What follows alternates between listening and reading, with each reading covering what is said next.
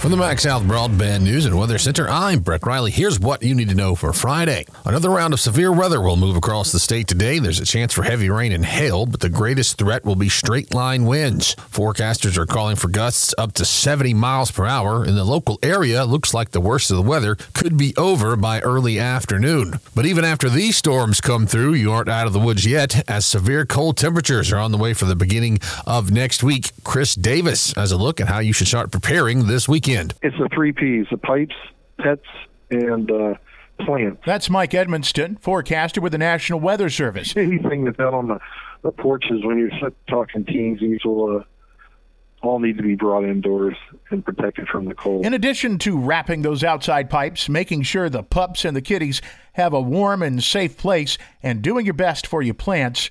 MDOT is urging you to have a preparedness kit for your car. The kit should include a windshield scraper, a flashlight with extra batteries, jumper cables, a first aid kit, blankets, a cell phone charger, water and snacks, and emergency flares. Spokesperson David Kinney. The kit can give you comfort and may even save your life. All the bread and the milk in the world won't stop the weather, but being prepared could keep you safer. I'm Chris Davis. An rest area on the Natchez Trace has reopened. The restrooms at the Holly Hill site had been closed since December 11th for repairs, but the Parkway announced yesterday those are back open. Holly Hill is located about six miles south of Kosciusko.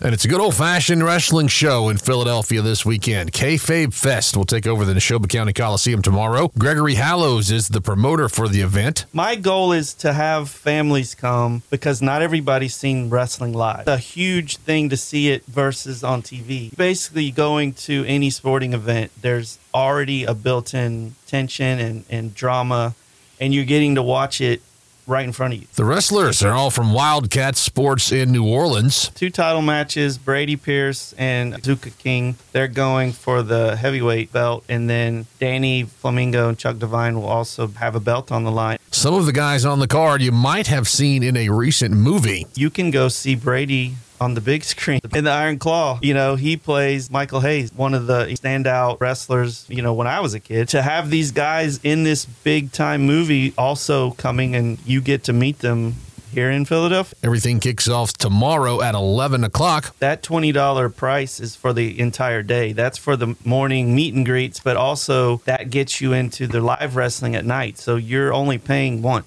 Find the latest news and weather online now at breezynews.com, kicks96news.com, and cruisin98news.com. For the MaxxSouth Broadband News and Weather Center, I'm Breck Riley.